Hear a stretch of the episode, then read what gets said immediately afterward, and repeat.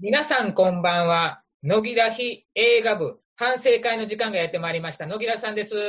こんばんは、おめえです。こんばんは、うよちいたです。こんばんは、つむぎです。よろしくお願いしお願いしますます。前回の答え合わせをしたいと思います。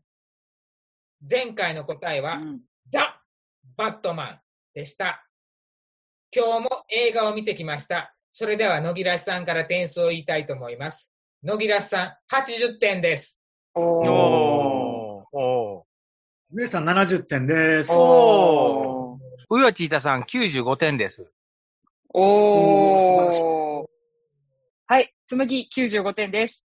おーー割とみんな高得点やね。うんめっちゃ良かったです。うん、おもろかった。まあ、映画がどれぐらいのクラスになるかわからんけども、B 級感覚でもう、底抜けに楽しめたよ。そ、それ、いらんこと全然考えずに。それ。うん。だから、ストーリー忘れてます。コミックのノリで見る映画。そうやね。ちょっと長いミュージックビデオを見てるような感じ。うん、うん、うん、うん、プロモーションビデオかなんか。うん。うん。そうそうそううん。それ。言えてみよノリのいい軽い感じの女性版のジョン・ウィックみたいな感じかな。それそうそうう。それ思った。思った思った。思った。軽い感じよ。うんお重い感じじゃなくて、さらっと通して見れるみたいな感じの。うん。やっぱあの、図書館が出たあたりがね、うんうんうんうんあ、そうそうそうそう。うん。うん武器の。うん。あれは、図書館は、テーラーですよね。あああ、うん。で、ドライブインがホテルですよね。うんうんうん。ーうんうんそうだよね。うん。荷物取り上げられたもんね。うん。うん。あ、うんうん。そうそウィキ見たらね、撮影期間がね、2ヶ月なんよ。う。うん。V シネマ並みやん、それ。2ヶ月で撮ったっていうのびっくりした、これ。うん。あこの主人公の人、かっこいいよね、なかなか。映画を見終わってからちょっと息で調べてみたら、身長が180センチからあるとか言うんで、もう、もう、目が飛び出そうになるぐらい背が高いな思って。足がとにかく長くて、顔がちっちゃいから、絵面的にすごい綺麗なんですよね。そういえば、あの、シリアルと、T シャツ、うんうん。あれ何のアニメ？あのマシュマロでしわょかんなかった。オリジナルかな？うん。でもあれ、うんどっかで売ってんでしょうね。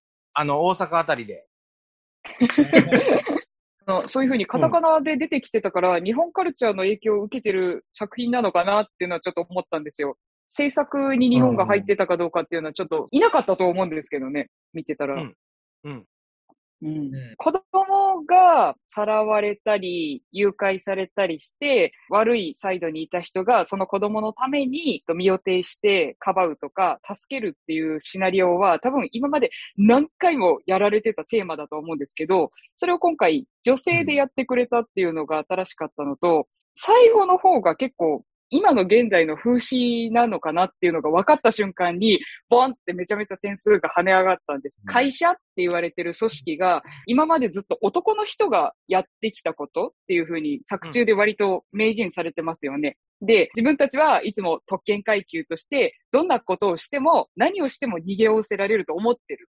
あの人たちは。実はそうじゃないっていうことを分からせないといけないっていうふうに最後に言ってたのは、あ、今までそういうなんか大事な場とかに、あの、いらっしゃるのはいつも男性の方たちだけで、女の人が携わってこなかったけど、これからはそうじゃないんだよっていうのをめちゃめちゃ言ってるところで、おーって、おーそんなことを言ってるんか、これはって思って、で、テンションが上がったんですよ。無免許運転のところとか、絶対それそんなうまくいかないだろうとか思いながら、でも楽しいからすごく 見てたんですけどね。あの、うん女の子と一緒の無免許運転のところとか、両腕が麻酔で動かなくなっちゃって、なんか、そうそうそう。メスはと銃を握らされる形でテーピングで止めて、こう遠心力で撃つとか、遠心力で刺すとか、足で使うっていうところとか、絶対無理だろうって思いながら結構見てたんですけど、あとあの、武器の本が多分、女性作家女性で活躍してた人たちのタイトルが多分武器の本になってるのもすごくいいなって思ったんですよ。アガサ・クリスティとか。私は全部の原作知ってるわけじゃないんで、ああ、アガサ・クリスティのやつと他の解説見てそういう意味があったのかって分かったんですけど、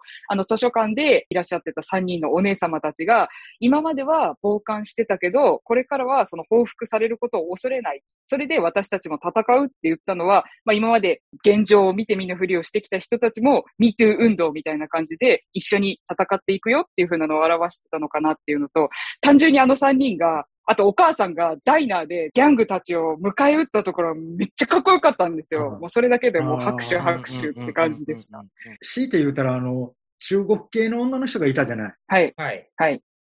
あの人もうちょっとかっこよく、あの、もうちょっと活躍してほしかったな、思って。うん。それはすごく思った。カンフーアクション欲しかったなとは思いました。思いました。せっかくあの、身体能力高いし、あの、すごいうん動き回れるのに、もうちょっとなんとかしてほしいな、思った。ガンアクションじゃなくて、肉体アクションにしてほしかったな、思ったあの人、扱いに慣れてないんかわかんないんだけど、あの、バルコニーの上から、下にいる敵をバラバラっと撃ったじゃないですか。うんうん。あの時のその銃の持ち方っていうのが、素人素人してたんですよ。サイトを見てない、ただ単にこう、えー何、引き金引いてバラバラって撃っただけっていう、あれ、これはあかんぞって思って、だからあの人は、棍棒とか、ヌンチャクとか持って、そういうのを一箇所でもいいから見せてほしかった。そこがね、うん俺マイナス5点のとこなんですよ。うん。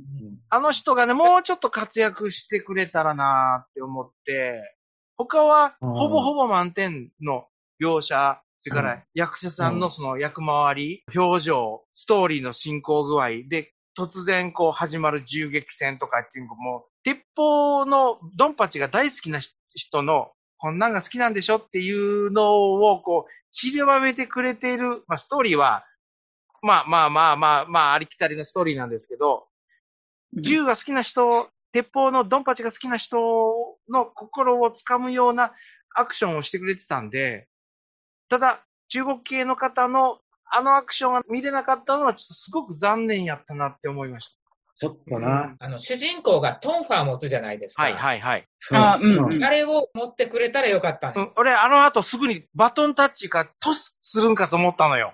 奥から出てきて。そしたら自分で持って戦い出したから、あー、違うんよねーって思いながら、あのシーンは見よったですよ。うん。でもあの、お母さんの銃はかっこよかったですよね。ギンギラギラの。かっこよかった。先っちょとんがったもんつけて、あれはめちゃくちゃあれ、欲しいと思った、あれ。これあと20年、もうちょっと若かったらあれ多分作ってるよ。おー。もうちょっとこの映画が有名になったら、某玩具屋さんが、作りそうなね。うん。あのかっこよさは、バーキッシュ以来のかっこよさを思いました。ロミオとジュリエット。そうそうそう。あれで、ジョン・ウィックみたいな暗殺をさせられるのって女の人しかいないんです。あそこの中で。あの、サンバカは確かに出てきましたけど、あれは女の人を処分するためにサンバカが出てきただけであって、実際に会社からこの人を始末しろって言われるのは女の人だけなんですよね。お母さんもその役目を多分担ってたので。で、それで自分たちはそういうふうに汚れ仕事をあの女にさせるくせに、結局主人公はあいつが勝手にやったことだから、あるギャングの息子を殺したことについては、私たちの組織は関係ないですって言って、トカゲの尻尾切りされたんですよね。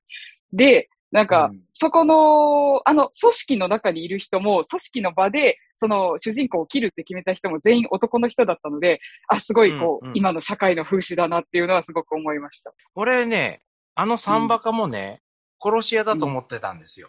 うん。腕の立たない殺し屋って言ったらおかしいけど、あの、なるほど。いわゆる二流の殺し屋うん。で、うん。始末できないって分かってて、手出すなよ、うん殺すなよっていう、釘を刺されて、初めて送り込まれてるから、彼らも、あの会社の係長クラスの殺し屋だと思うんですよ。うん。もしくは、え部下 A、B、C っていうレベルの人たちだと思うんです。その人たちで、その主人公の女の人を殺し屋を殺しに行くっていう、女の人だけが殺し屋になってる会社ではないと、私はちょっと思ったんですよね。うんただ、あの、サンバカ、俺大好き。ダチョウ倶楽部やろ、あれ。うん。もうちょっとね、間抜けにしてほしかったかな。え？十分間抜けだったことね。笑いがね、あれはあの、あくまでも正気ガスで笑い合っただけでしょ？そうそうそうそそういうんじゃなくて、一番最初のかなんかから命令された時に、立ち上がろうとするけど座った。そう立ち上がろうとするけど座ったっていう、ああいうクスッと笑えるような笑いを病院に担ぎ込まれた時にでもやってほしかったのよ。うん。でもそれがただ単に正気ガスでケラケラケラケラ笑ってるっていうだけっていうのがね、ちょっと残念やったかなって。で、その後に笑いながら怒るじゃないけど、笑いながらこう戦い始めて、で、結、局、両手の効かない彼女に、もうズタズタにされて、一、人ずつこう殺されていって、退場していったのが、あそこで退場するんじゃなくて、例えば、あの三人のうちに二人が死んで、一人は大怪我をしながらでも、ラストシーンのところまで復讐しに行ってほしかったかなって、そういう脚本はなかったんだろうかって、ちょっと思ったりはしたんですよ。あそこでうん全員死んでしまうのはちょっと惜しかったかなう。なるほど十分笑いながら見たよ、でも。うん、うん。笑いながら見たけど、でも、ちょっとあれは、ギャグの方に振りすぎてる。くすっと笑える笑いじゃなかったんが、ちょっと俺、物足りんかな。いくらガスを吸って笑い転げてる言うても痛みは感じるやろ。あれ、痛み止めでしょ？あいや、あれ、正気ガスって、あれ、名前が正気ガス言うだけで、あれ、麻酔見たらもんでしょ？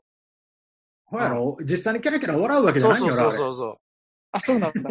ええなんか、モルヒネみたいなので、ちょっと痛みも緩和するし、ちょっとハイになってるのかなって思いながら見てうます。ーん。あテンションは上がっとんかもしれないけどね。箸が転げてもおかしいっていうレベルまでおかしになったんでしょうね、頭がね。ああれでも、あそこガスなかったとしても、あのサンバがもうすでにボロボロだったから、それはそれで絵面的に面白かったですよ。そ うまあまあまあね。ずるって言って。そう。最後、図書館員さんが、一人ね、うーん全員生き残ってほしかったなと思いますね。う。うんんあの、まあちょっとかわいそうっちゃかわいそうだよね。あのシーンも図書館員さんの一人は沈着冷静で、うんで、一人はひたすら口が悪くて、うんうんうんうん。一人はその口が悪いのは子供の前です。うん言って綺麗なうん、きちんとした言葉を喋ってて、で、多分あの人がお子さん、あの三人の中で多分一番好きになってたんじゃないかと思うんですよ、あのシーンで。